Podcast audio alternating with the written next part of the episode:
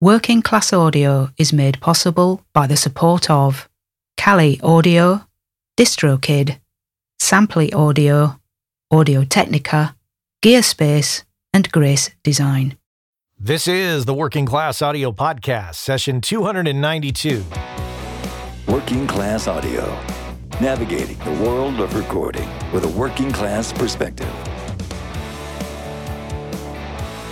Here's your host, Matt Boudreau. Thanks, Chuck. Hey, everybody. Welcome back to the Working Class Audio Podcast. This is session 292 you're listening to. My guest today is Jessica Paz, who's a Tony Award-winning sound designer for theater, film, and music. Most recently, she collaborated with Nevin Steinberg on the sound design for Anais Mitchell's acclaimed production Hadestown, which earned the duo a Tony Award, Drama Desk Award, and an Outer Critics Circle nomination. On Broadway, Jessica was an associate sound designer on projects including Dear Evan Hansen, Bandstand, Disaster the Musical, The Assembled Parties, and Fela. Her credits also include a very large number of theater productions for shows like Little Shop of Horrors, Kiss My Aztec, Twelfth Night, Othello, A Midsummer Night's Dream, Much Ado About Nothing, and she's also been a front-of-house engineer for musicians including the Preservation Hall Jazz Band, Candy Shop Boys, Lady A, Stone Cold Fox, and the African Children's Choir. She has also been a lecturer of sound design in addition to student advisor for Princeton University's production of Next to Normal, and was also the sound designer of the Actors' Studio Drama School's yearly master's thesis production from 2009 to 2014. Jessica came to us by way of our editor, Anne-Marie Plough. We got to thank Anne-Marie for that. Very much looking forward to bringing you this interview. Jessica Paz, coming up here on the Working Class Audio Podcast. Grab your coffee cups, friends. Let's talk about cleaning up. If you've been listening to this show for any number of episodes, odds are you probably heard me talk about cleaning up the studio and how things have gotten a mess. Well, if you haven't, and this is your first time hearing it, things are a mess. And I've spent a large chunk of my morning here, it's Saturday morning as I record this, cleaning up. And, you know, it's the same old thing. I know a lot of you are familiar with the boxes of stuff that you haul around from place to place. And then you're moving the same old things around. There's stuff that I'm moving and relocating. And I think, let me see, this stack of whatever it is, let's say blank CDs, or maybe it's CD refs that I've made over the past. Moving a stack of those from the studio to the closet, to the shed, to in a box, under the sink, trying to find a home for this stuff. You know, we got a decent sized house here, but, you know, I don't have unlimited room. I don't live in the Midwest where I've got a 3,000 square foot house and a matching basement. I don't. We've got, what do we have here? I think we've got 1,700 square feet. Yeah, that's about what we've got here. No basement, no garage, only a shed. Very small shed at that. So you kind of have to be choosy about what you hold on to.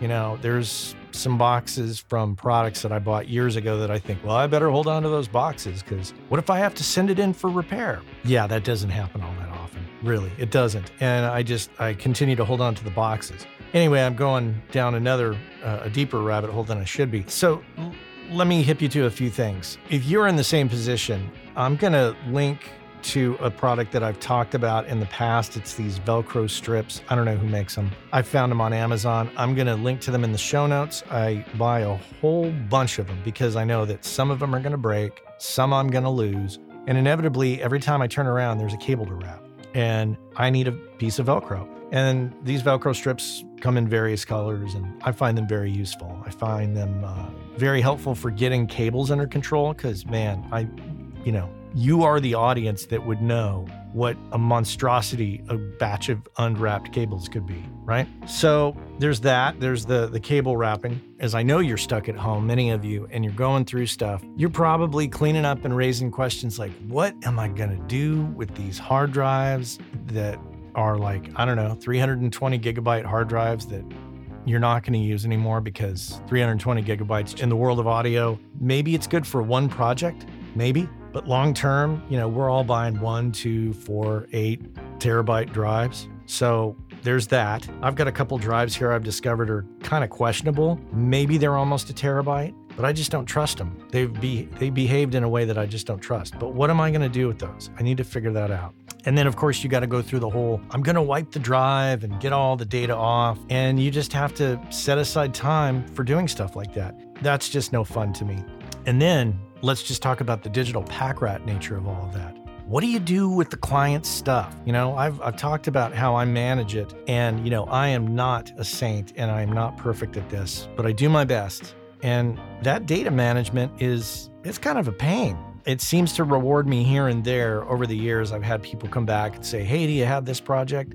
As a matter of fact, I do. And then that opens up a whole can of worms of, you know, your involvement in a project. Anyways, yeah, the cleaning up thing, it's very easy for little projects to linger. You know, I've got a couple of Raspberry Pis here and their power cables. I'm looking at some bad hard drives or questionable hard drives. I'm looking at power bank chargers. What else am I looking at? Well, it doesn't look so bad now because I've been spending the morning cleaning, but I should have taken a picture of it and posted it with this episode, doing a before and after, but I'm almost too embarrassed to do that. It was just so bad.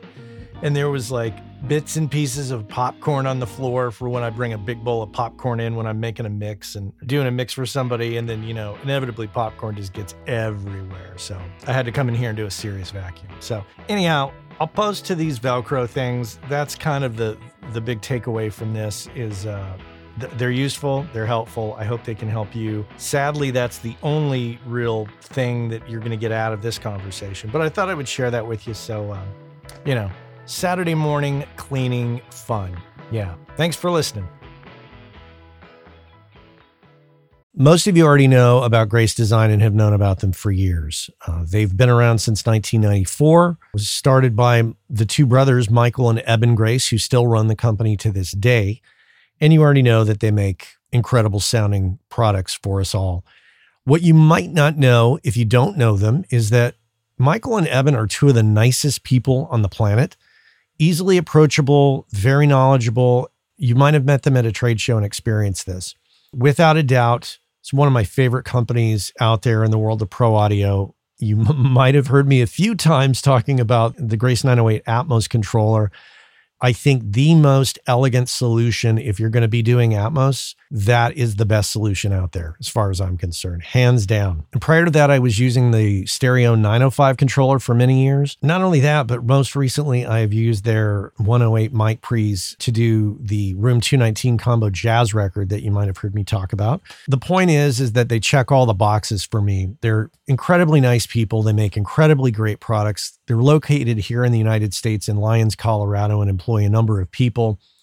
They're the epitome of a small business here in the US, and I just love that whole thing. So if you are in the market for mic preamps or instrument preamps or monitor controllers, this is the company to check out, hands down. If you don't know about them, go to gracedesign.com, check them out. And if you're in the market for any of those products, you absolutely have to consider what they offer, because what they offer is superior build quality and sound quality. And those of you who bought their products in the 90s that are still using them, you know exactly what I'm talking about. So check them out, gracedesign.com. I know the business of audio is a frustrating one sometimes. The audio part's pretty fun, but it's the business of it and the career part of it that's a little challenging to many of us. I can completely empathize with that. And if you thought to yourself, God, I wish I could talk to somebody about this, you can do that. You could talk with me about it. As a matter of fact, you can book me for a coaching and consulting call over Zoom very simply. Just head on over to workingclassaudio.com. If you click on the menu button, at the top of the menu, there is a link that says Coaching and Consulting with Matt. Super simple. Click on the link, book me in for an hour on a Zoom call, and we will discuss your particular situation, and I will help you get refocused, re-inspired, and figure out what is the best path forward for you. If your situation requires a little more extensive conversation, we can absolutely book a series of calls. And like I say, get you focused and get you moving forward. I've been there, and when you don't have anybody to talk to about it, it's a little frustrating. So head on over to workingclassaudio.com, click on the menu button, and book yourself in for a Zoom call with me. And we can sit down and chat, coffees in hand, ready to tackle the business of audio together. That's it. Let's get to it. Jessica Paz, here on the Working Class Audio Podcast.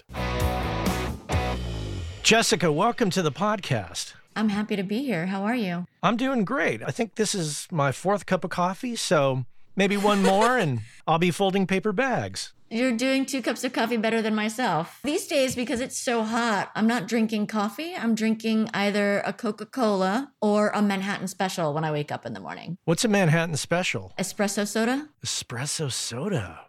Yeah, it's a Brooklyn staple. I highly recommend.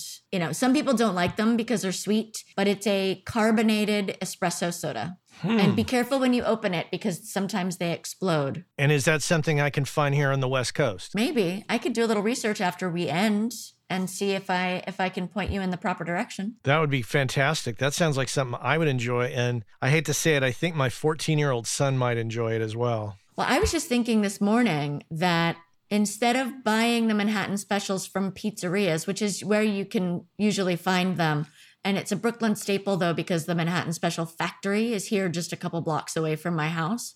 But I was thinking this morning that I could make hot coffee, sweeten it, and then put it in a SodaStream. Yes! And I would have espresso soda. It wouldn't be as strong, I don't think, but this is something I can do. So, you know what this means? Is that there's a new business brewing right now? No, it means that I'm just giving myself a justification to spend money on a SodaStream.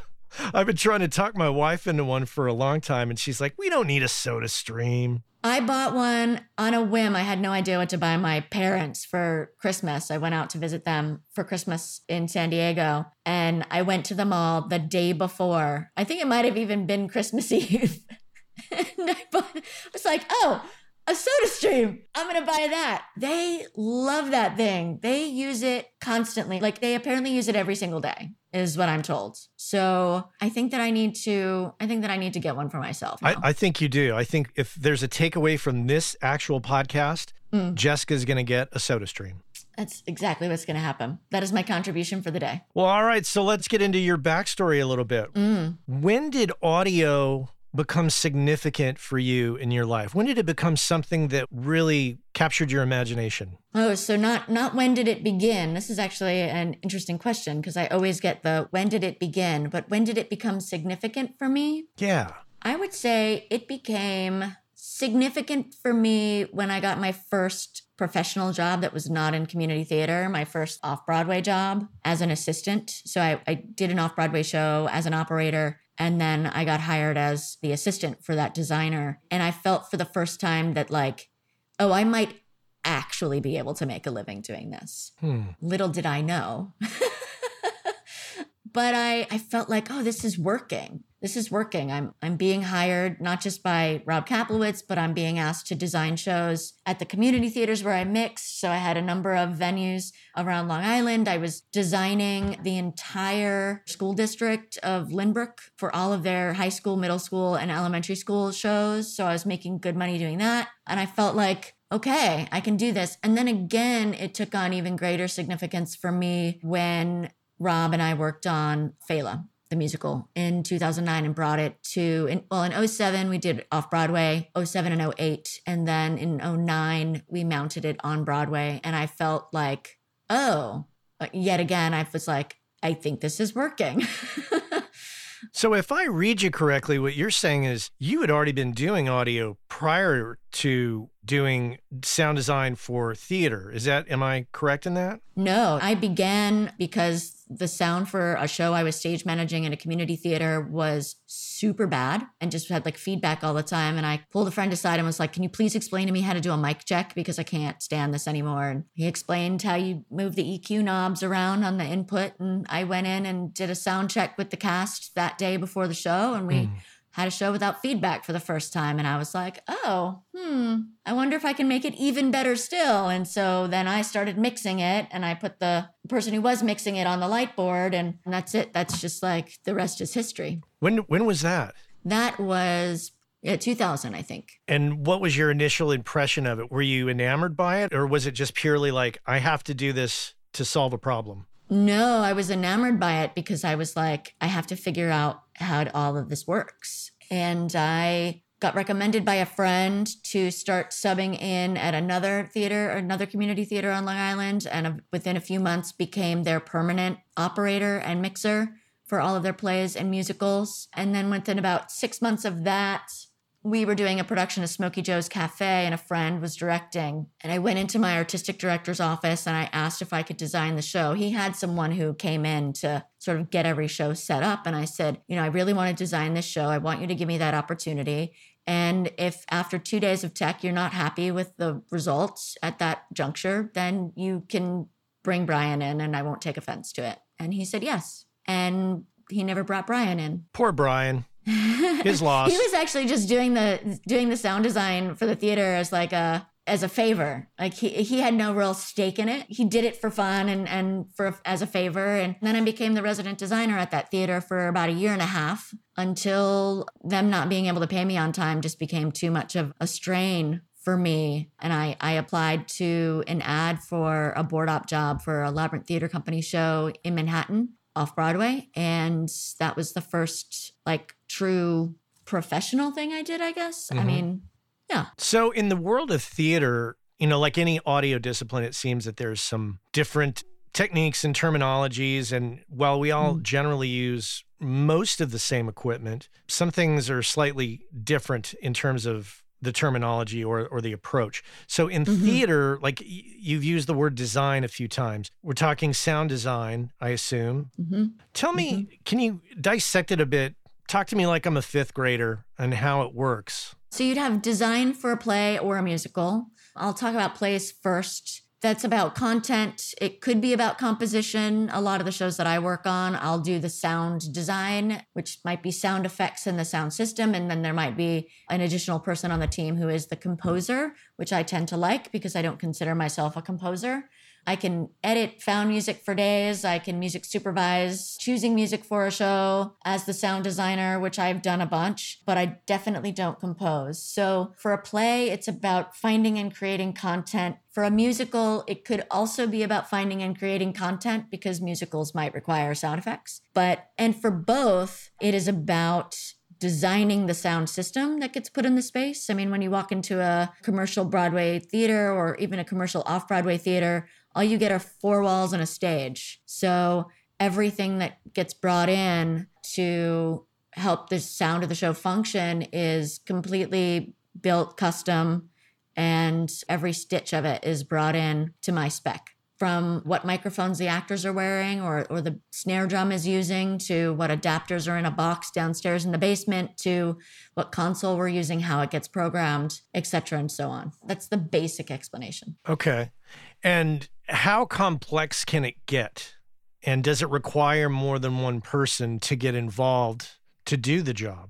Totally. So it'll start with, you know, a director or a producer will come to me and want to hire me for the project. And then I will put together a team of people. So it'd be myself, an associate, sometimes an associate and an assistant, sometimes no associate and only an assistant. It depends on the show and the needs of it and what I need on my immediate team. And then there'll be the A1, which is the mixer, the engineer, who is also the head of the sound department once the show is up and running. There'll be an A2 who's in charge of all of the backstage happenings, so the radio mics for actors, interfacing with the bands on a daily basis, and maintenance of all of the equipment used for the show. Sometimes that includes instruments. For instance, on Hadestown, we have onstage instruments played by our characters, the Fates. Any like in-ear monitors or any of that gets maintained by the A2 as well. During the production process, there'll be a production audio person who is in charge of the team that's on the ground actually installing the system in the theater and the team that's on the ground building that sound system in the shop prior to it being loaded into the theater. So we go into the sound shop, it gets built, it gets put together, it gets wired up, it gets tested, it gets taken apart, put in boxes, brought to the theater, put together again, and then tested, and then we actually tune it and then can start tech. So the production audio person hires the crew that builds that system in the shop and that loads in that system in the theater and interfaces with the head electrician, if it's a Broadway house, with the head electrician on who that crew is going to be. Wow, that's a lot of moving parts. And then at the Delacorte, on any given show, for something like our gala, where we have like 150 people in the cast performing that day, we'll have myself, an associate, a second associate, my design intern, an A1, and four A2s a production audio person that's also on site, and then like a half a dozen or so overhires that work just for the day. So the teams can get pretty large for events of that size. And once again, like I'm a fifth grader, the terminology A1, A2, tell me about that. The A1 is the person who will mix the show line by line. They're, you know, never having more than one microphone open at a time. They're programming the console and any of the cues necessary to make the show function, and they are essentially performing the sound of the show every day. The A2, like I said, takes care of everything backstage and the maintenance of the equipment, but will also train on the mix so that they can fill in should the A1 get sick. And then there'll be like an outside person who is a sub A2 who isn't on the show every day, but will come in to fill in for our A2 should they be sick or want to take a day off or what have you. I'm already intimidated just by the whole thing. So you've been at this for almost 20 years. Yeah. And along the way, have there been mentors that you've looked to kind of improve your game, step it up over the years? Rob Kaplowitz, to start. He was the first person to hire me as his board op and then as his assistant and eventually his associate. We worked together for 8 years. And then later on, Mark Menard, who I was an assistant for, an associate for. I was his associate at the Delacorte, and I got promoted to designer after he sadly passed away. But he was like family to me. It was very sad to see him go, and so young. Nowadays, one of my greatest mentors is actually my partner on Hadestown, Nevin Steinberg. So was the process and the number of people involved in the technology, how much has it changed over 20 years now that you've been in it?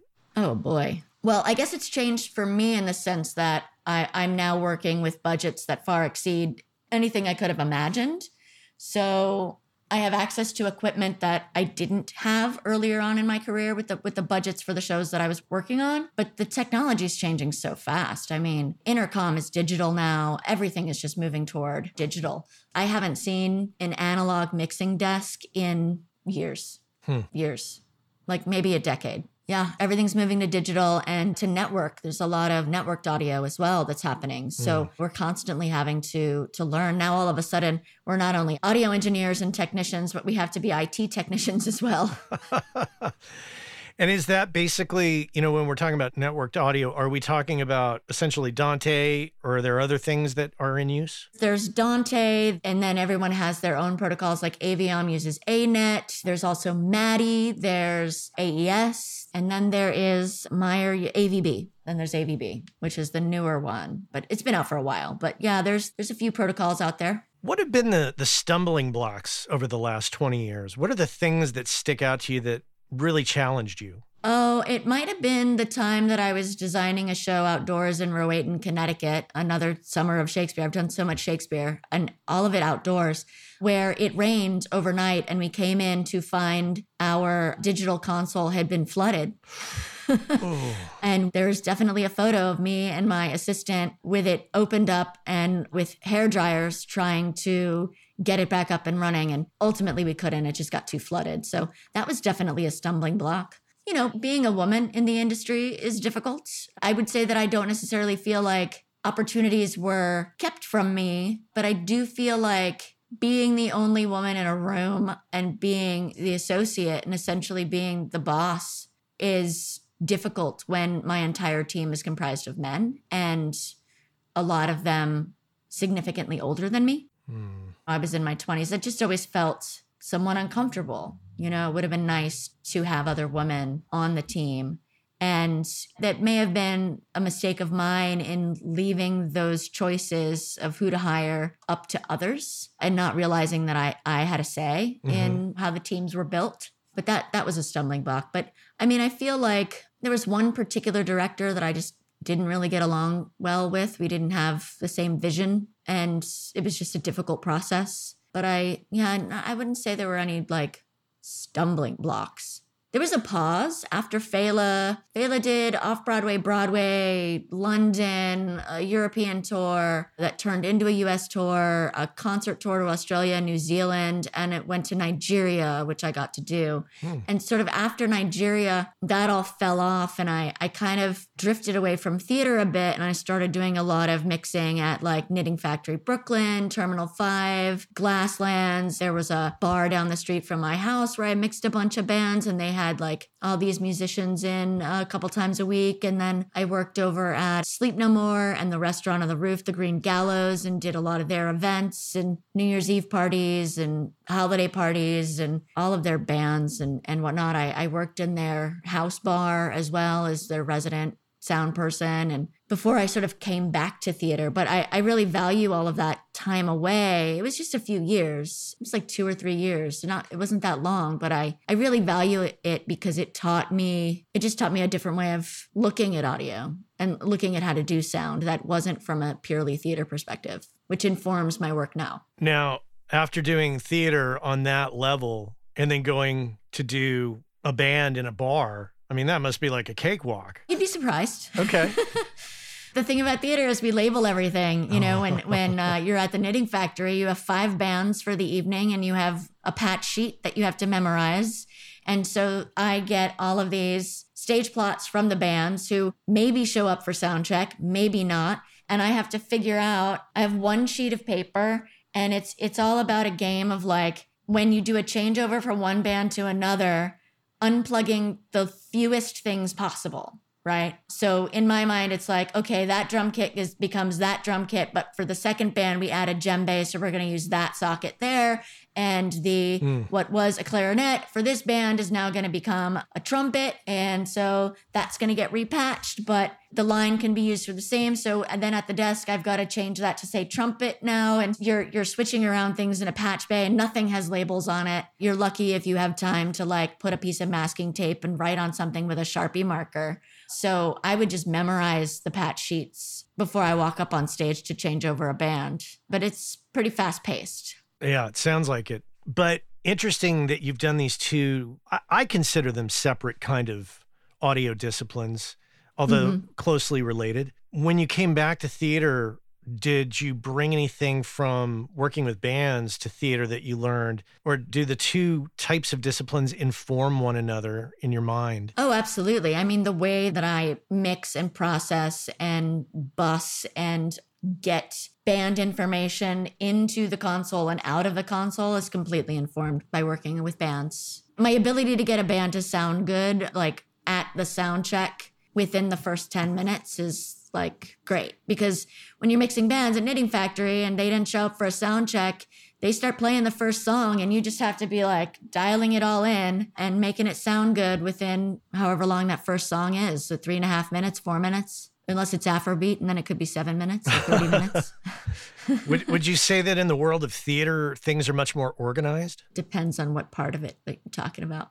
In the part that you run. We try to be, yes. Yeah. Yes, it's very organized. We have like databases that make us labels for every cable. We color code everything. No label is handwritten. The paperwork is... There's patch sheets for everything from our network switches to our console sockets to stage boxes to like you name it. There's a patch sheet for our processors, all of it. It's all very, very meticulously built and labeled. You said something that caught my attention when you put together a system and a package for a production. You were talking about how the system is built, tested, torn apart, delivered to the theater, put in place. So does that mean between two productions, that system doesn't stay in there? It's like comes out?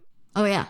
Yeah. So the production of Hadestown brought in a bespoke sound system for that show. Hadestown will end. All of that equipment will get boxed up into a truck and go back to the shop. And then whatever show comes in after it will bring their own sound system. Also a custom sound system. And let's say for the production that's ended, do those parts of that system just get repurposed for the next production? They can. If you know what the next production is going to be, you can sort of plan that out with the shop. But in the case of Hadestown, like we did the Canada production, we brought some equipment from the US, but we didn't know that Broadway was going to happen yet. So it wasn't like, we're like, oh, okay, we're going to use this equipment from the Canada production and on Broadway. And so we're going to build this sound system to accommodate the move because we just didn't have that information. But I mean, you could plan, like if it's like, oh, we're going to do a 6-month sit down at this theater in Chicago, and then we're going to pick the whole thing up and we're going to tour to 2 other venues and then land it on Broadway where it's going to sit permanently. I mean, you can plan out that sound system travels with the show for sure and then ends up on Broadway. Or vice versa. Okay. I can only imagine that when you're doing a large production, there's a ton of meetings, a lot of pre-production.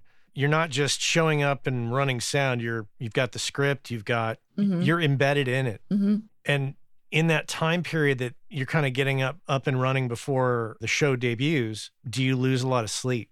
Oh, yeah. Absolutely. And I'm not even the one who has to mix it. I'm not even in the hottest of the hot seats. My A1, my engineer, who has to perform the show every day, is really the one in the hot seat and stays with the show and maintains the show. But no, I totally lose sleep. First of all, I lose sleep because the schedule's insane. I mean, we're in the theater. The crew gets in at 8 a.m. I get in at 10, which is coffee. And then we're in the theater till midnight. And then we do it all again the next day, 6 days in a row. Maybe sometimes you're getting out of the theater at 10:30 if you're not doing a 10 out of 12 with the actors. And then when you get to previews, it's not any better. Maybe you can come in at 11 in the morning instead, but then you do a whole afternoon rehearsal.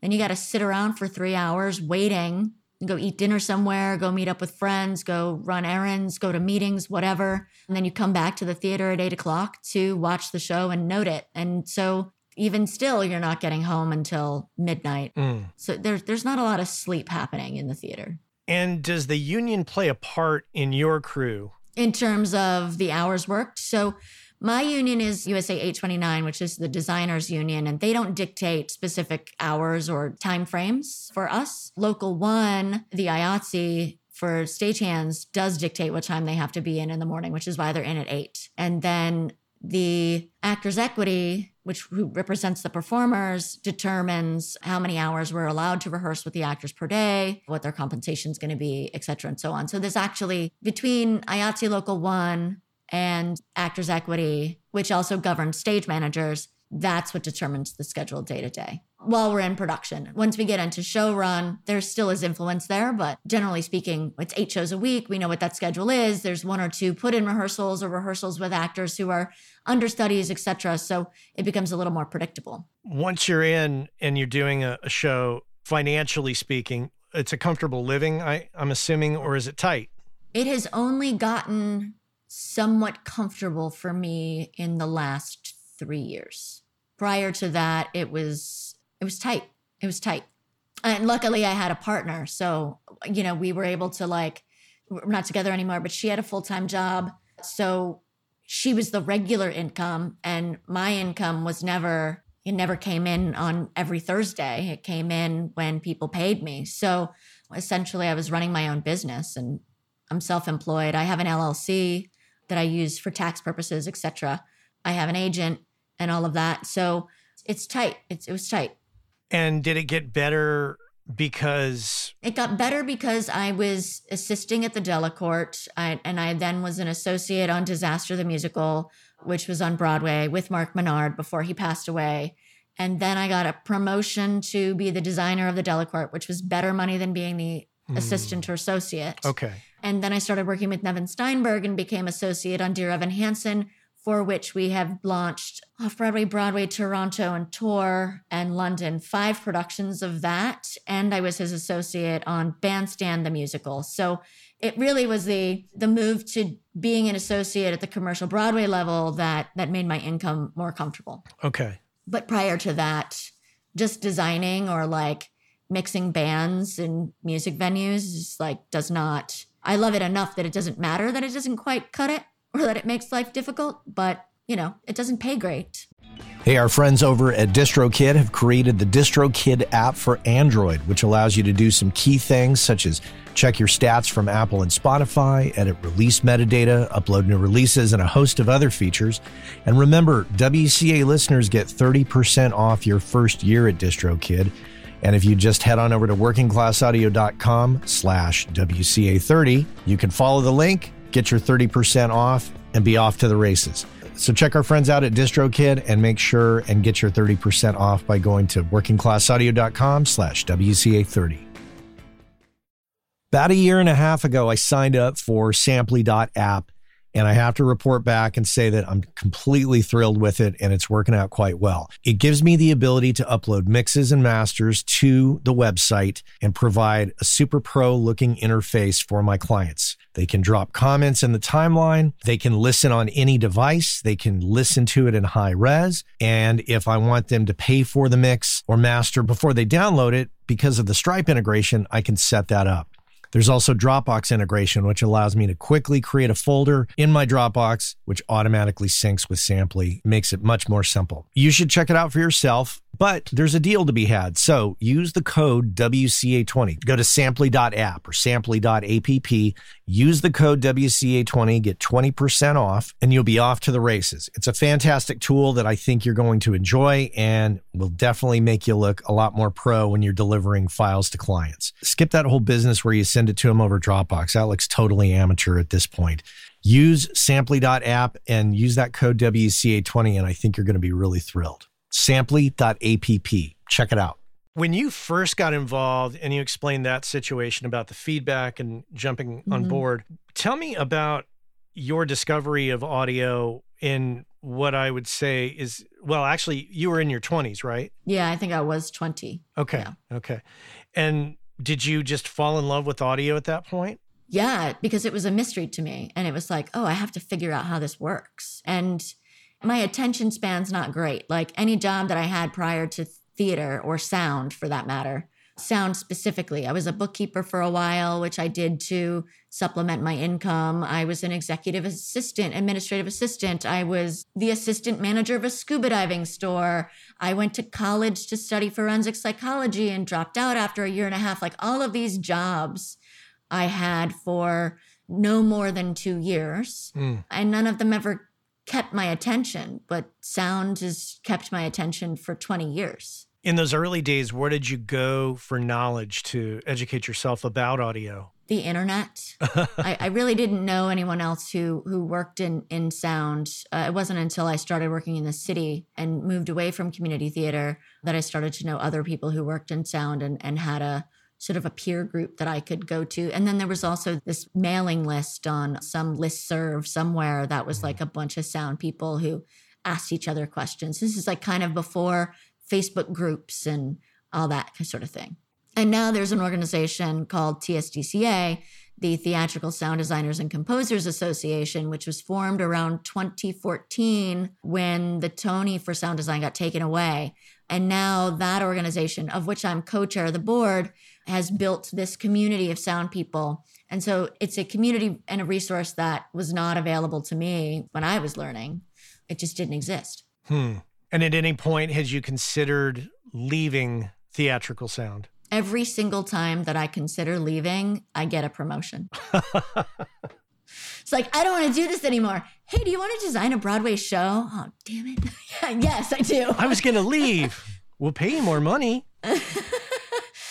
Or like I'd want to leave and then I'd get bumped from assistant to associate, or I'd want to leave and I'd get like to go on tour with a cool band, or I'd want to leave and Fela was doing a concert tour in New Zealand, so I took it. And you know, it's really kind of funny how it happens. But the minute I start getting serious about that thought, some higher or better offer comes in. You can never leave. Apparently not. Apparently not. No. I don't have a choice. So you're also part of many organizations that I think many of my listeners are familiar with. How much advocacy do you do, within these groups and spreading the word of audio? And how important is that, do you feel? I'm a member of Women's Audio Mission and soundgirls.org and Maestra in support of their missions. I've done a panel with colleagues of mine for Women's Audio Mission. I would love to be more involved with them. I just, other than these webinars, haven't really had the opportunity, and only recently actually learned about them and became a member. I would say most of my advocacy is through TSDCA, where I'm co-chair. We're just like working on all kinds of initiatives to bring educational opportunities to our members, to the community at large. Just yesterday, I actually taught an intro to sound design class. 260 people showed up, 408 signed up, but a lot of these free events usually only get about a 40 to 50% turnout. We got a little bit better than that, got about 60, 65. And that was made up of a lot of some sound people, but also a lot of musical directors and composers who work in the theater. And it was in partnership with Maestra and TSDCA co-presenting. I was originally approached by Maestra to teach it, and then TSDCA came on as like co-presenter, and we helped to promote it. So a lot of the advocacy that I'm doing is really through the organization I'm co-chair of. I got to give credit where credit's due. Carrie Keys and Terry Winston are doing an outstanding job with both Sound Girls and Women's Audio Mission. Yes. I actually just emailed Carrie. Sound Girls is having mentorship opportunities, and I just emailed them saying that I would mentor someone. I also do I spend a lot of time with as many early career members of TSDCA as I can as well. They do a Thursday night hangout, and so I'll often go to their Thursday night Zoom hangout and talk to them and keep up with what they're doing and figure out how I can be supportive and let them ask me questions, et cetera. And also just hang out with them because they're cool people. Because it's fun to hang out. Mm-hmm. From your perspective, since your time going back 20 years and now looking at where we're at now, do you feel that more women are getting involved in audio than they were before? I certainly noticed more women. I mean, for the first 10 or 12 years of my career, I was very often the only woman in the room in terms of the sound people, right? And it's true in other departments as well, directing on creative teams, the lighting teams, all of that. But I do notice an increase in women, in the presence of women, absolutely. It's, I think, still not enough, but it's more than it used to be. And what do you think is the driving force of that increase? I think it's interest, women being interested in the field. And I think that it's people like Nevin or myself noticing talent and hiring them to be on our teams and to help foster their steps through this crazy business and helping them grow. It's taking interns who've worked with me in past years that have done good work and have been curious and want to succeed and want to step up and move forward, helping foster their careers. So what I might do is they were an intern, then maybe next time I hire them to be an A2. And then maybe the next time I hire them, to be an assistant. And okay, now they're ready to be an A1 and mix a show. So I keep lists of people in an Excel spreadsheet that I refer to whenever I need to build a team. And I try to pull from those lists, yeah. It's about fostering young folks. Yeah. And not only keeping them interested, but also helping them to be able to earn a living. Like they can't just intern for 3 or 4 years. You can't survive on that. So looking for and keeping opportunities in mind for them as they may come up. What is your thought on people starting, whether men or women, starting later in life in audio? And my example of that is my former guest, Sarah Carter, who used to work in the motor trade in the UK and then got involved in audio and wound up at the BBC. Oh. But she was significantly older at that time when she got in compared to most who get in their 20s and mid-20s. Do you have any thoughts on people starting at a later date? Get in where you fit in. I mean, I just think, get in where you fit in. If you love it and you're good at it and people want to hire you to do it. I think that's great. Yeah, I always feel like when you have more experience as an adult and being older, you kind of know how to navigate a little easier and get accepted possibly a little quicker because of your experience and your age. So let's talk about the elephant in the room, COVID. And Broadway. What's the state of affairs for you and the people you work with? I had the entire Delacorte season was canceled. I had 3 projects that I was working on prior to the summer that got canceled. One while I was on site.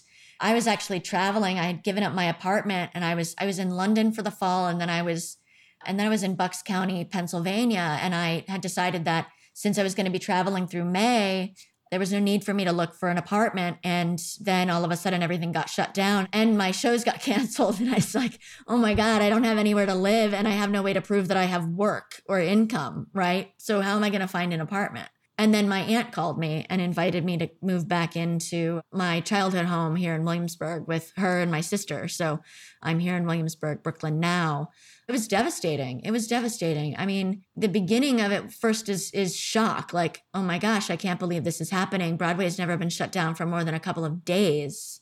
And then all of a sudden, like a week went by and 2 weeks went by and you're like, this is really serious. And quarantine was, we had all locked down and stay home for months. And I felt myself sort of in a deep sense of like depression and despair and questioning, because my entire life for the last 20 years has revolved around my career. I mean, family is very important, but there are sacrifices that I made in order to pursue the career that I wanted. And that's paid off. But the price that you pay for that is that all of a sudden I'm sitting here going, okay, so who am I? Who am I without theater? Oh, right, I like to do yoga. Oh, right, I also have a talent for drawing, so I should start drawing again. Oh, wait, I've always wanted to take those keyboard lessons I've never had time for. You know, it's like figuring out who you are all over again without this thing that has defined me, right? Mm-hmm. And gave me even a sense of my sense of value or self-worth in my industry and among my peers and my community.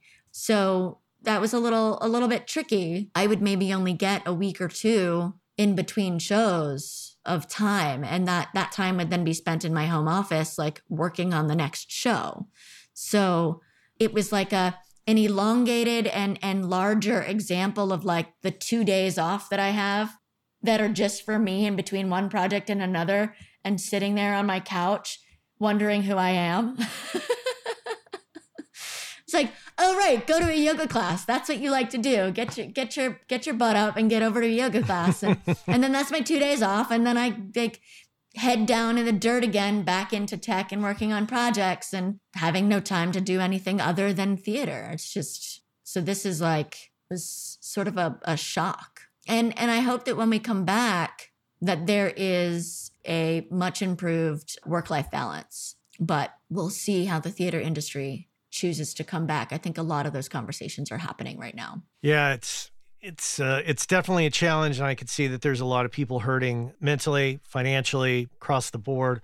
How do you navigate the financial end of it for the long term without projects regularly coming in? Or are you in the process of maybe planning projects for 2021? I am in the process of planning some projects for 2021. I had a contract get sent to me yesterday, and I have some irons in the fire for things that folks are going to talk to me about once they have more solidified schedules. But I think everything is sort of up in the air because everyone thought, oh, well, theater will come back in the fall. And then all of a sudden, I think 2 weeks ago, they were like, nope, it's staying closed till January. And every shutdown, every extension of the shutdown is actually longer than the last one.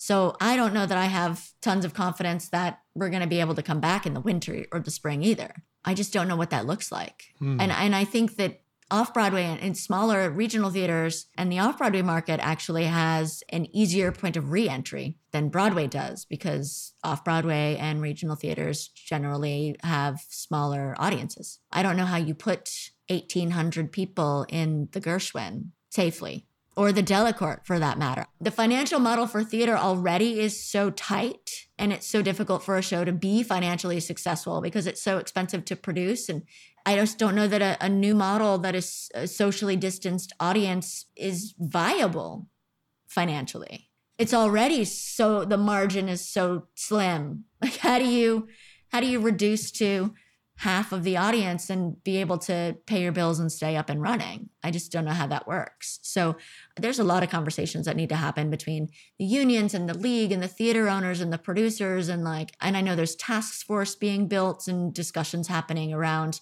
how do we do this safely? How do we do this with a financial model that works? What changes are we going to make? And what phases are we going to, phases for reopening New York, but we don't have phases for reopening the theater yet. Yeah. It's a lot of questions. It is. It's interesting. I went to a restaurant where I live here for the first time in months, and we sat outside, and I could see inside through the open windows. That was totally empty. And I was asking a lot of the same questions. How does this model work for people, for restaurant mm-hmm. owners, for theaters, for anybody that depends on capacity as mm-hmm. the core of the business model? Mm-hmm. And I just, I don't have any answers. I just was asking questions like, what's going to happen? How is this all going to change?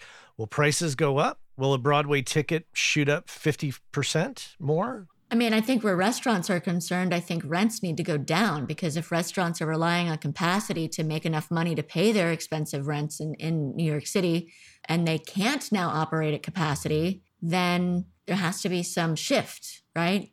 So maybe the rent gets lower so that to accommodate the fact that this restaurant can no longer bring in. But that's about land ownership and building ownership and whether or not owners of these spaces are willing to reduce the rent and sort of go with the flow on this sort of thing and have a vested interest in bringing things back to life. Yeah, as you peel back the layers of operation, it definitely goes deep and mm-hmm. kind of goes back to, I don't know how far deep it goes, but it's going to require maybe some legislation to possibly figure out. I don't know. I'm no expert by any means, but yeah, these are all good questions and thoughts to have. Well, we're almost out of time. Oh. Is it best to have people check you out at jessicapaz.com? That is where you can reach me. And, yeah. And you do say Paz, right? Paz is the correct way to say it, but most people call me just Paz. So I will accept either pronunciation of my last name. Well, I grew up in New Mexico and we say Paz. Yeah, I mean, it is Spanish. It means peace. My background is Italian, Spanish, and Swedish. My father was the Spanish and Swedish, which is why that's my last name. But it just, everyone said Paz my whole life. And then it became part of my nickname, and it just doesn't make sense to correct people. Yeah. Because I like my nickname. Pat, you like Paz? Everyone calls me Jess Paz. Jess Paz. Yeah. Well, it was a pleasure having you on and talking to you about all this. And what I do look forward to is having another conversation maybe a year from now to see where things are at and how things have changed and how we all have adapted. That'd be great. Yeah. This has been great. I'm super glad to have been able to join you. Yeah. Well, thank you so much. So listeners, check the show notes. I'll put links to Jessica's website, also to Women's Audio Mission and Sound Girls, two people running that or those organizations I really, really love and respect. So, and if you could include a link to tsdca.org as well, that would be great. Consider it done. All right, Jessica, you take care and thank you again. You too. Thanks. Our friends over at Kali Audio have just introduced the brand new LP-UNF system, which is meant to give you everything you need from a studio monitor in a package that you can basically set up anywhere. And the system is specifically designed for your desk. So no matter how else you're using your desk, reflections from the drivers to the desk to your ears are accounted for, giving you a perfectly clear picture of your mix that you can rely on to translate well. Whether you're putting them on stands behind your desk, on a desk away from walls, on a desk against a wall, on a desk on speaker stands away from the walls, there's a number of configurations and they have settings on the back to accommodate all of that and more. And if price is a concern, never fear. They're priced at $299. That's right, pretty affordable. Head on over to KaliAudio.com and check out the new LP UNF. Jessica Paz here on the Working Class Audio Podcast. Thank you so much for being here with me today. I want to thank Anne-Marie Plough for the editing, Cliff Truesdell for the Working Class Audio theme song, and Chuck Smith for that booming voice. Connect with me on LinkedIn, spread the word, tell all your friends, and until next time, take care. Hey, I know many of you are aware of this, but for those of you that aren't aware, Working Class Audio sponsors the forum over at gearspace.com called Audio Life. And quite simply put, it's a place where audio professionals can go to talk with other audio professionals about things other than audio gear, including life hacks, work-life balance, health and hearing loss. If you want to talk with other audio professionals who can identify with what your lifestyle is like and how it relates to things going on in the world outside of audio, this is a great place to go and check out. So head on over to gearspace.com, check out Audio Life, many of the same topics that we discuss here on the show on gearspace.com. So check that out.